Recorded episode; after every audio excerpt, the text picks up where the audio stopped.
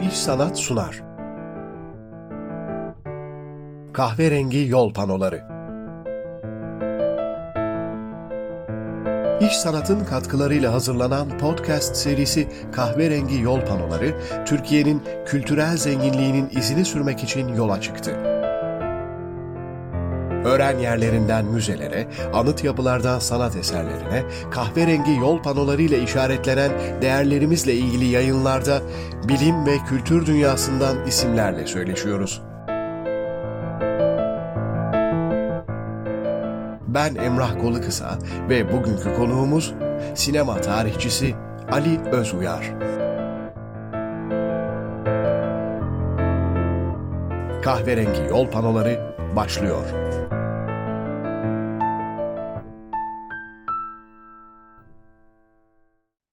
Kahverengi yol panolarından herkese merhaba. Bugün sinema tarihçisi Ali Özuyar'la birlikteyiz. Ee, her şeyden önce çok teşekkür ediyorum Ali Bey katıldığınız için programa. Ben davet ettiğiniz için çok teşekkür ederim. Sağ olun. Ee, Ali Bey, şimdi sizin e, özellikle bu Yapı Kredi yayınlarından e, çıkan e, bir seri kitabınız var. E, ki bunların içinde tabii e, en belki kapsamlı olanı iki e, cilt e, halinde yayınlandı. Sessiz Dönem Türk Sinema Tarihi. E, ilk cildinde 1895'ten 1922'ye kadar olan dönemi ele almıştınız. Geçen yıl e, yanlış hatırlamıyorsam çıkan ikinci ciltte de 1923'ten 1931'e kadar olan e, dönem aslında e, 38'e kadar sanki daha önce e, inceleyeceğinizi söylemiştiniz ama belki o kısımda bir diğer kitabınız olan Gazi'nin sinemasında daha e, ayrıntılı ele alınmış olabilir diye düşünüyorum. Bir de tabii arada çıkan e, Hariciye Koridorlarında Sinema e, adlı kitabınız var. Orada da e, erken Cumhuriyet döneminde sinemanın politik gücü diye bir e, alt başlık kullanmıştınız. Ama bunun dışında e, işte Devleti Aliye'de sinema gibi kitaplarınız var. Bunları siz aslında bundan daha önce çıkan kitaplarınızı e, bu e, iki ciltlik e, Sessiz Dönem Türk sinema tarihinde mi buluşturdunuz yoksa ayrıca mı ele almak lazım onları? Yani hem ayrıca ele almak lazım hem de değil. Ee, yani örneğin sinemanın Osmanlıca serüveni sadece Osmanlıca sinema dergilerini anlatan teması olan e, bir e, kitap. Diğer kitaplar e, mesela sizin de haberiniz olmayabilir. Birinci Dünya Savaşı yılında İngiltere'deki sivil Türk esirlerini konu alan Lokaylo ve Meçhul Türkler diye bir kitabım çıkmıştı İş Bankası yayınlarından. Ama genele bakarak olursak bunlar benim e, bütüne ulaşmak için e, yazmış olduğum e, yazılardı. Ve e, daha sonra rahmetli Giovanni Scolnomilo ile e, konuşurken ya bunu mutlaka sessiz dönem adı altında bir bütüne ulaştırmalısın e, dedi. Ve bana ilk başlarda zor geliyordu bu işi yapmak. Daha sonra gözü kararttım ve e, hocamın dediğini yaptım. Bunun neticesinde evet sessiz dönem Türk sinema tarihine kadar e, geçen süreçte ve yazmış olduğum kitaplarda bu yeni yazdıklarımla bir bağlantı var. Ama e, birçok makale de e, bu kitabın içerisinde yok. Öyle diyeyim. Yani bütüne ulaşmak için o parçalardan kullanabildiklerimi kullandım. Ortaya işte bu dönem e, çıktı. Evet, aslında e, kitapların girişindeki e, özette bu diğer kitaplarınızdan da bahsediyor ama hepsine ulaşmak şu anda pek mümkün e, değil anladığım kadarıyla. Bazıları tükenmiş. İnşallah yeni baskılar evet. e, yapılır. E, o anlamda da e, önemli çünkü kaynaklar. Ama şunu soracağım. Siz tabii e, tarih mezunusunuz. Ankara e, Üniversitesi Dil, Tarih ve Coğrafya Fakültesi yanlış evet. hatırlamıyorsam. Evet, evet. Doğru. E, bir sinema tarihçisi olarak e, bu dönemi özellikle ele alırken e, hangi noktalarda zorlandınız ve nerelere başvurarak bu belgeleri, bilgileri topladınız?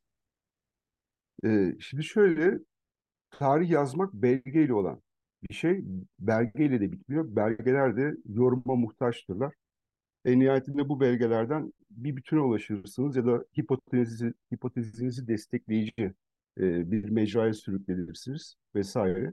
Ben biraz da işi arşive e, indirgedim. Çünkü e, evet yani e, Rakım Çalapala, Nurullah Tilgen, Nicat Özön ve daha birçok e, isim e, bu işe baş koydular ve bize önemli de ipuçları e, bıraktılar. Ama bu iç, ipuçlarına baktığımız zaman yani bunlar puzzle'ın parçaları gibiydi ve bütüne ulaşmıyordu e, açıkçası. ve en nihayetinde de Osmanlı arşivi. Osmanlı arşivi ardından Cumhuriyet arşivi. Bir de şöyle bir şey var. Bizim Osmanlı arşivi ya da Cumhuriyet arşivindeki belgelerin tasnifi tamamlanmış değil. Yani atıyorum 50 milyon belge varsa bunların ancak 10 milyonu tasdiflenmiş, içeriklendirilmiş ve okuyucuya sunulmuş.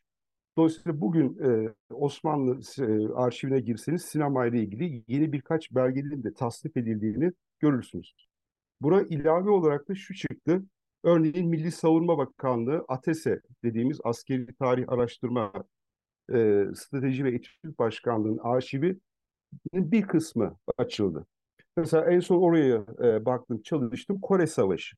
Kore Savaşı'nda Türk Tugayı'nda sinema teşkilatının kurulması, gösterilen filmler ki bunlar daha çok e, Amerikan propaganda filmleri ve antikomünizm e, üzerine yapılmış gerçekten de etkileyici filmler.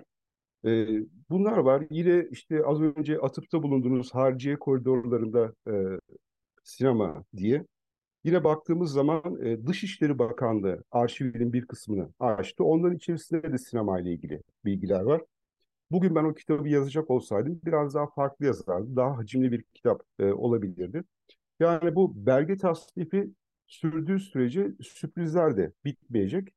E, ve belgelerin içeriği Türk sinema tarihini daha fazla tema altında e, yazılmasını da mümkün kılıcı e, bir şey. E, yani ne kadar örneğin şöyle bir şey söyleyeyim size. E, biliyorsunuz İkinci Dünya Savaşı yıllarında İsmet İnönü ya da Türkiye'nin dış politikası belli. Savaşı bir türlü ikna edilemiyor. Adana Konferansı, Tahran Konferansı vesaire. Ve Winston Churchill e, şeyi ikna etmek için, İsmet İnönü'yü ikna etmek için çok ilginç bir yönteme başvuruyor. Ki o tarihte Kuzey Afrika'da Rommel'in Alman ordusu yenilmiş İngilizlere karşı ve o zaferin propaganda filmi yapılmış. İşte Çölde Zafer adını taşıyor ve özel olarak Londra'dan İsmet İnönü'ye gönderiliyor film. Yani bu filmi izlesin de savaşın akıbetinin ne olacağını görsün minvalinde bir mesaj vermek istiyor. Ya bu da daha yeni çıkan bir belge. Yani dediğim gibi arşivdeki belgeler sürprizlerle dolu. Evet, çok e, gerçekten ilginç. Yani Churchill e, etkilemek için bizzat İnönü'ye bir film yollamış. Onu anlıyorum. Bu Öte... arada şeyi de söyleyeyim e, Emrah Bey araya giriyorum özür dilerim. Estağfurullah. Ee, şey mesela Gazi'nin sineması dediniz. Evet benim çok sevdiğim e, bir kitaptır Gazi'nin sineması. Ama e, İsmet İnönü ile ilgili de İsmet İnönü ve sinema ilişkisi üzerine de bayağı bir belge topladım. Doğru. Yani bilmiyorum yazar mıyım? E, yazacağım ama ne zaman yazarım bilmiyorum. Mesela ikinci adamın sineması e, diye e, İnönü ve sinema üzerindeki ilişki ya da bir kitap da yazmak istiyorum. Evet. Belgeler yani, de her geçen gün birikiyor. aslında önemli tabii çünkü bu e, sadece işte Atatürk ve İnönü gibi görmemek lazım belki. Aslında bütün bir dönemin tarihini buradan çıkarıyoruz. Çünkü sinema evet. dediğimizde aslında e, sonuçta bir büyük o medya şeyinin e, bütününün çok önemli bir parçası o dönemde ve her türlü aslında etki için kullanılan bir araç belki de öyle düşünmek lazım. Ve, yani işin ilginç ve güzel tarafı da Sultan II. Abdülhamit döneminde başlıyor. Biliyorsunuz Türkiye'de sinemanın hikayesi. İşte 5. Mehmet Reşat, 6. Mehmet Vahdettin vesaire günümüze kadar da geliyor. Evet. Yani ilk baştaki sıfır noktasındaki amaç neyse günümüzde de aynı amaç ve aynı etkiyle yolculuğunu sürdürüyor sinema. Doğru. Peki şimdi e, isterseniz biraz e, demin de bahsettiniz Abdülhamit e, ile başladı. Abdülhamit döneminde başladı. Çünkü niye? 1895 aslında sinematografın e, resmi e, bildiğimiz icadının evet. tarihi. E, işte Lumière kardeşler işte Avrupa'da tabii bir anda yayılan bir şey var, e, akım var. E, bir yıl bile geçmeden İstanbul'da da aslında sinematograf gösterileri e, başlıyor. Meşhur Beyoğlu'ndaki Sponek Birahanesi'nde. Evet. E, oradan başlayalım isterseniz. Yani bu kadar aslında Çabuk mu gelmiş e, İstanbul'a bu yoksa uzun mu sürmüş sizce? Ee, çok çabuk, oldukça hızlı e, geliyor. Yani siz de az önce bahsettiğiniz hikaye işte 25 Aralık 1800, 28 Aralık 1895'te. Yani Lumière kardeşlerin Paris'te yaptıkları halka açık ilk gösterimle başlıyor sinemanın hikayesi. Ama bunun öncesinde e, yerli ve yabancı basında da e, ne olduğuna dair bir takım makaleler, yayınlar var. Örneğin 1895'te Servet-i Fünun'da Lumière kardeşlerin sinematografi ile ilgili yani iki sayfalık bir yazı var.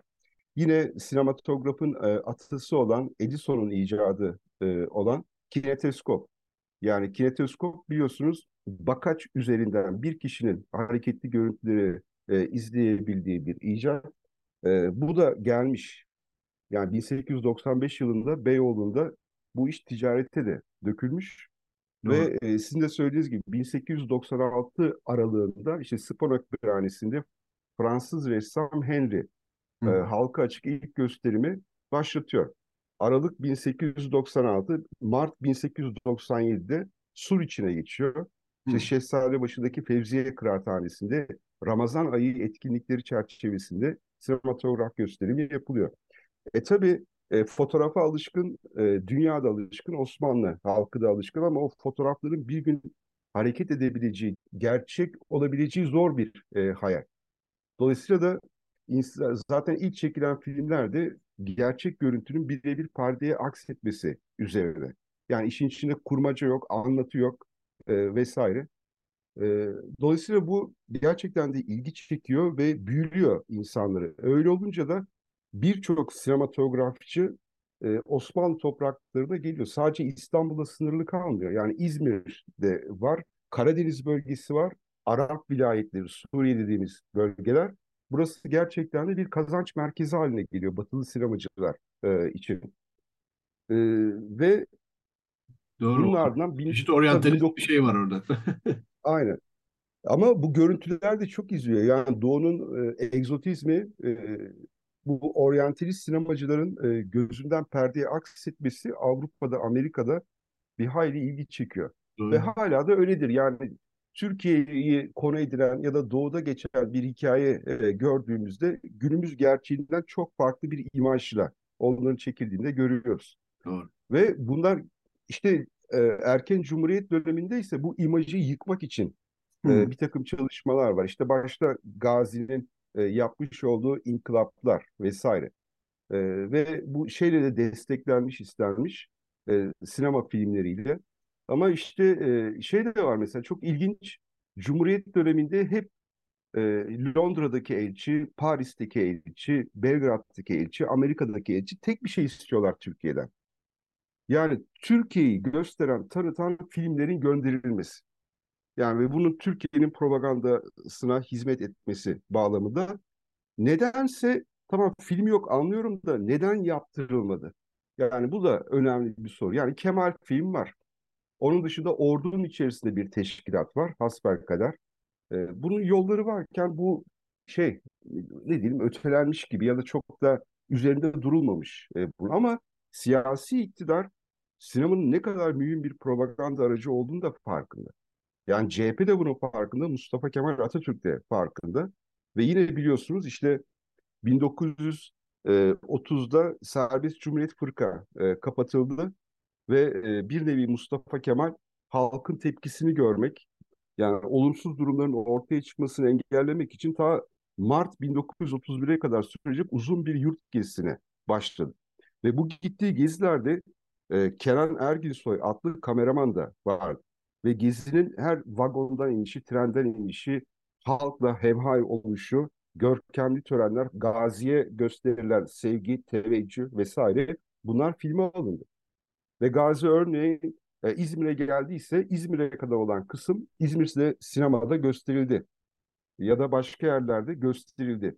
Bir nevi yani o e, geziye iştirak edememiş olan halk bu filmler sayesinde Gazi'ye olan bağlılığını e, göstermiş oldu. Ya da Mustafa Kemal Atatürk yani endişeye mahal yok ben görevimin başındayım, devletin başındayım, e, kimse endişe etmesin şeklinde mesajını vermiş oldu.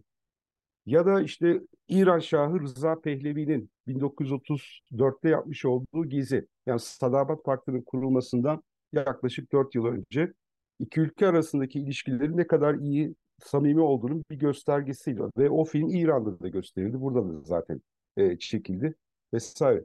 Yani çok öneminin ne kadar e, kuvvetli olduğunu bilmesine rağmen maalesef bu konuda ciddi bir şey yapılmamış. Yani Hı. bunu Yunus Nadi de e, eleştirir o dönemde. Evet. Ben biraz kusura bakmayın böyle şeyden başladık. İkinci Abdülhamit'ten bir Cumhuriyet'e gittim Yok, güzel güzel. Yani o, o zaten kronolojidense bu çeşit bağlamlarla gitmek daha güzel. Peki şunu sorayım. E, Şey çok ilginç tabii. Sinemanın bir anda e, Türkiye'de bu Ramazan eğlencesi gibi e, aslında ufak ufak yaygınlaşmaya başlaması. Şeyi de söyleyeyim Emrah Bey, Ramazan ayrıntısı önemli. Dikkat ediniz yani Mart ayında Ramazan. Evet, Yani kış soğuklarının iyice bastığı e, bir dönem ve meşhur Fevziye Kıraathanesi. Şimdi bu gösterim Fevziye Kıraathanesi'nin içinde de yapılmıyor. İçinde farklı etkinlikler var. Bahçe. Bahçede mi? Yani Mart ayında bahçede bu aynı zamanda ilk açık hava sineması gibi bir şey. Evet. Artık bir de ısıtma tedbirlerini falan almış Fevziye Kıraathanesi'nin sahipleri. Evet çok güzel. Peki e, o o zaman şunu sorayım. Mesela ilk e, sinema salonları dediğimizde e, neler e, geliyor? Hangileri? İş şeyle başlıyor. Ee, 1930 Ocak 1908'de Pate filmin temsilcisi olan Sigmund Weinberg, Sigmund Weinberg'in Tepebaşı'nda açmış olduğu Pate Kardeşler sinemasıyla başlıyor. Bu aynı zamanda Türkiye'de açılan ilk sinema salonu olma özelliğine sahip. Onun öncesinde müzikollerde, tiyatrolarda, sirklerde ek eğlence olarak gösteriliyor. Ama bağımsız bir mekan olarak var olması 1908. Da ondan sonra da gerisi geliyor. Beyoğlu'nda e, işte idealden tutun e, ya da Galata'daki Amerikan sineması, e, onun dışında Lüksemburg e, sineması. Yani 11'e yani 1911 yılı itibariyle 15 sinema salonu sadece film göstermek için faaliyetteler. Ve e, 1914'te de şey, şeye geçiyor, e, Suriçi İstanbul'da geçiyor. Yani biliyorsunuzdur işte Murat Bey ve Cevat Boyer tarafından Emperyal Sineması Mart 1914'te hizmet vermeye başlıyor. Daha sonra Ali Muhsin Bey'in Haziran'da e, şeydir Türk Sineması adıyla Hı hı. e, sinema salonu kuruyor.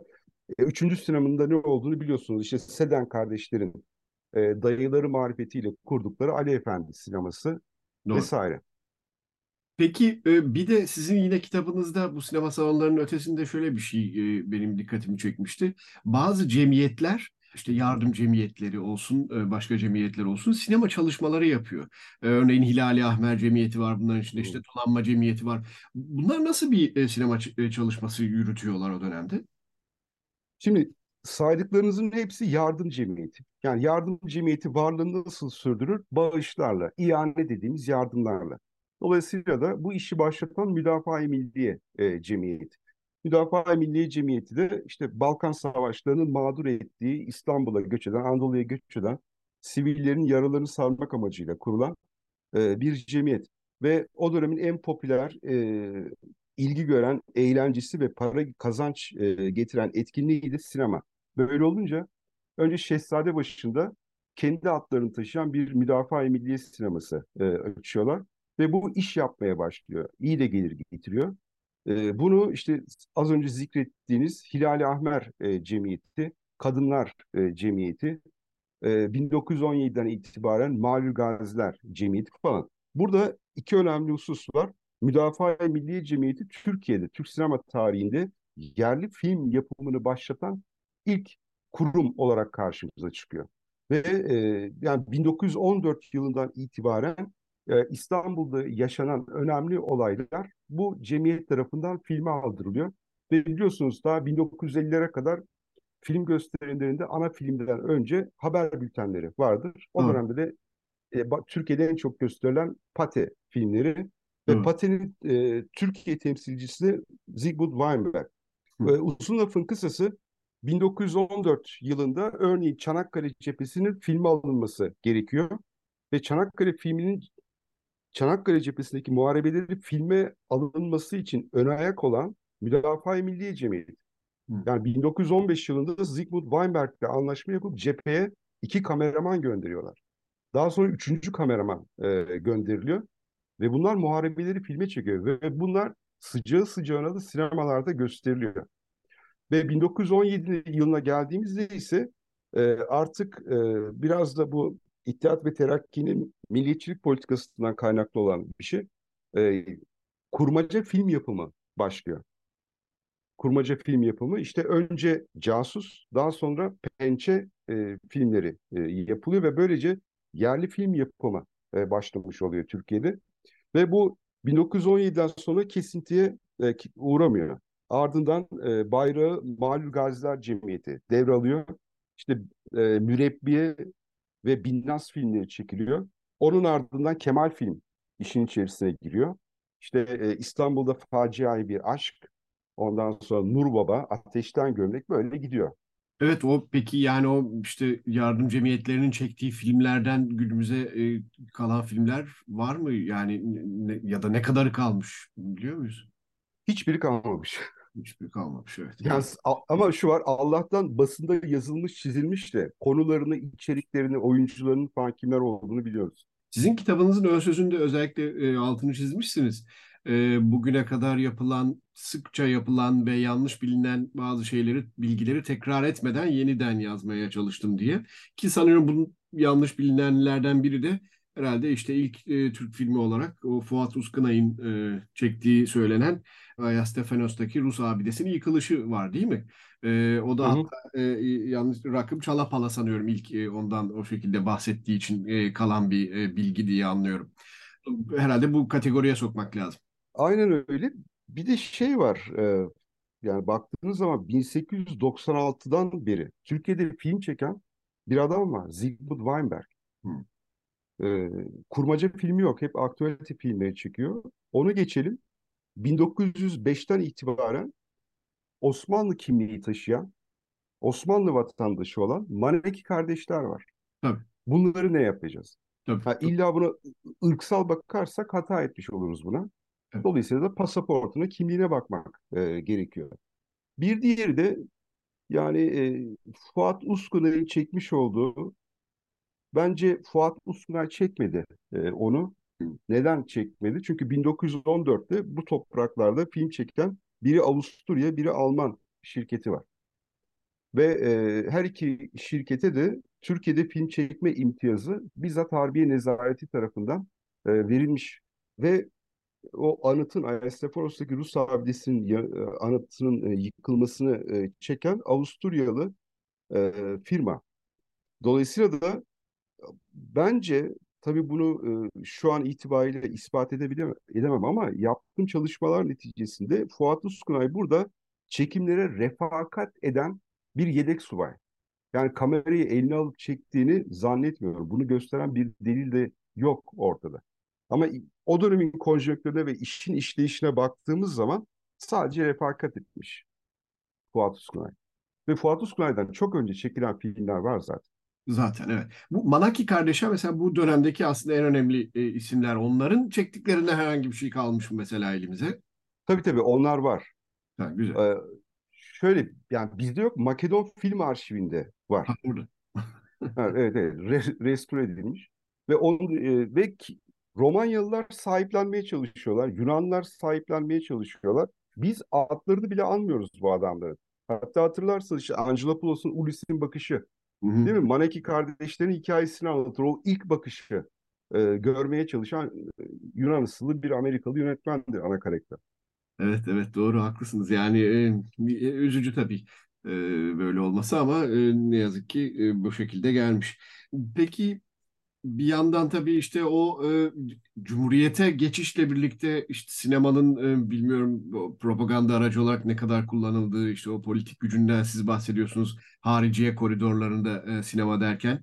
Ama bir yandan da e, tam sanki istendiği kadar da e, üretim yapılamamış. Ben onu anlıyorum. Ne diyorsunuz? Politik anlamda e, doğru kullanabilmiş mi? Tam o geçiş döneminde e, özellikle Cumhuriyet'le birlikte e, değişen bir Türkiye'de değişmesi arzulanan bir Türkiye ile birlikte nasıl olmuş sinemanın rolü?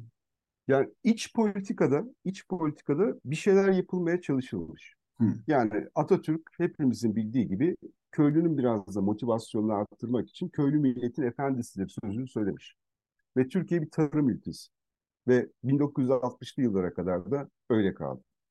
Dolayısıyla da yani köylünün e, eski alışkanlıklarını, eski üretim biçiminden modern üretim biçimine geçmesi ki bu alışkanlıkları terk etmekte çok zor bir iştir. E, buna öncülük ediyor Mustafa Kemal. Sizin de bildiğiniz gibi işte 1925'te Gazi Orman Çiftliği'ni kurduruyor.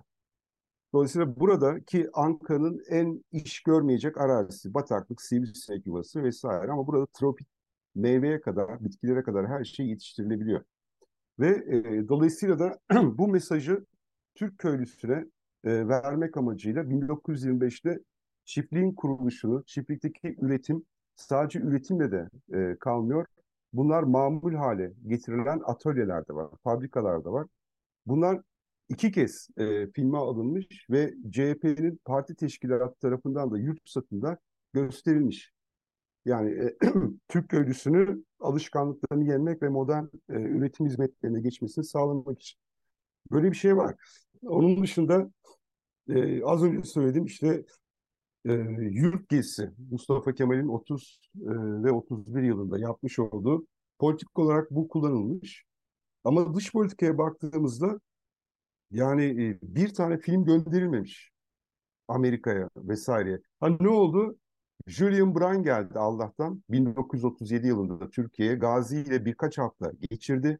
Daha sonra o film Amerika'da gösterildi. Bizzat Roosevelt'in huzurunda gösterildi. Roosevelt Gazi'ye mektup yazdı. Ve tüm bir tam bir Atatürk aşığı e, Julian Brown e, Amerika'da filmi göstermediği şehir kalmadı ve filmden filmi konferans eşliğinde gösterdi. Yani Julian Brown olmasaydı işte bugün Atatürk'ün Florya sahilinde Ülkü Adatepe ile e, olan görüntülerini izleyemeyecektik. Hepsi Julian Brown'ın e, görüntüleri. Onun sayesinde. Bir de şunu görüyoruz aslında demin işte Makedonya'daki arşivde dediniz. Birçok e, aslında görüntüde yabancı ülkelerdeki bir takım arşivlerden keşfediliyor, bulunuyor değil mi? Öyle oluyor. Çok normal. Çok normal. Neden normal? Ee, o dönemde yani haber filmciliği dediğimiz bir olgu var edilmiş. Dolayısıyla da e, işte Amerikalı, Avrupalı, işte Gammon var, e, Pate var, Fox var. Bunlar dünyanın dört bir tarafında meydana gelen olayları topluyorlar. Dolayısıyla da e, yani Türkiye'de es geçilmeyen, e, üzerinde durulan bir ülke. Ondan dolayı da e, gerçekten de onlar o şirketlerin çekmiş olduğu filmler ondan dolayı logoları var e, üzerinde. Evet. Yani, Yani Türkiye çok pop, 1930'larda falan çok popüler. Yani gelen giden kameraman haddi hesabı yok. e, doğru tahmin ediyorum evet yani e, elbette o dönemki konjonktür e, işte dünyadaki dengeler Birinci Dünya Savaşı bitmiş ama ikinciye de aslında gidildiği anlaşılan bir Avrupa. E, peki e, tabii işte arşiv meselesi çok sıkıntılı Türkiye'de yani birçok film artık e, yok bulunamıyor e, korunmamış belki işte şey yok olmuş bir şekilde. E, ama tabii Türk sinema tarihi e, aslında de- devamı da geliyor yani değil mi? Bilmiyorum siz nasıl araştırmanızı nasıl yönlendiriyorsunuz? Şimdi 1931'e kadar tabii sessiz dönem dedik çünkü ondan sonra artık sinemada ses olmuşluğu da evet e, şey Evet. yap e, öne geçecek. Ama e, ondan sonra aslında Türk sinema tarihi daha da hareketleniyor değil mi? E, Tabii. iyice çeşitleniyor, iyice büyümeye başlıyor. Bayağı bir neredeyse endüstri haline alıyor. Sizin yeni çalışmalarınız ne alemde bu durumda? Yeni bir çalışmayı tamamladım. Yani e, okuyucuya da çok ilginç geleceğini tahmin ediyorum. Çanakkale cephesinde Osmanlı sinemacıları. Yani Çanakkale cephesi hangi Osmanlı sinemacıları tarafından filme alındı? Burada e, siyasi iktidarın hedefi neydi? Bu filmlerin akıbeti ne oldu? Çanakkale'yi filme alan yabancı filmciler ya da kameramanlar. Yani bunların hikayesi e, üzerine bir kitap bitirdim açıkçası.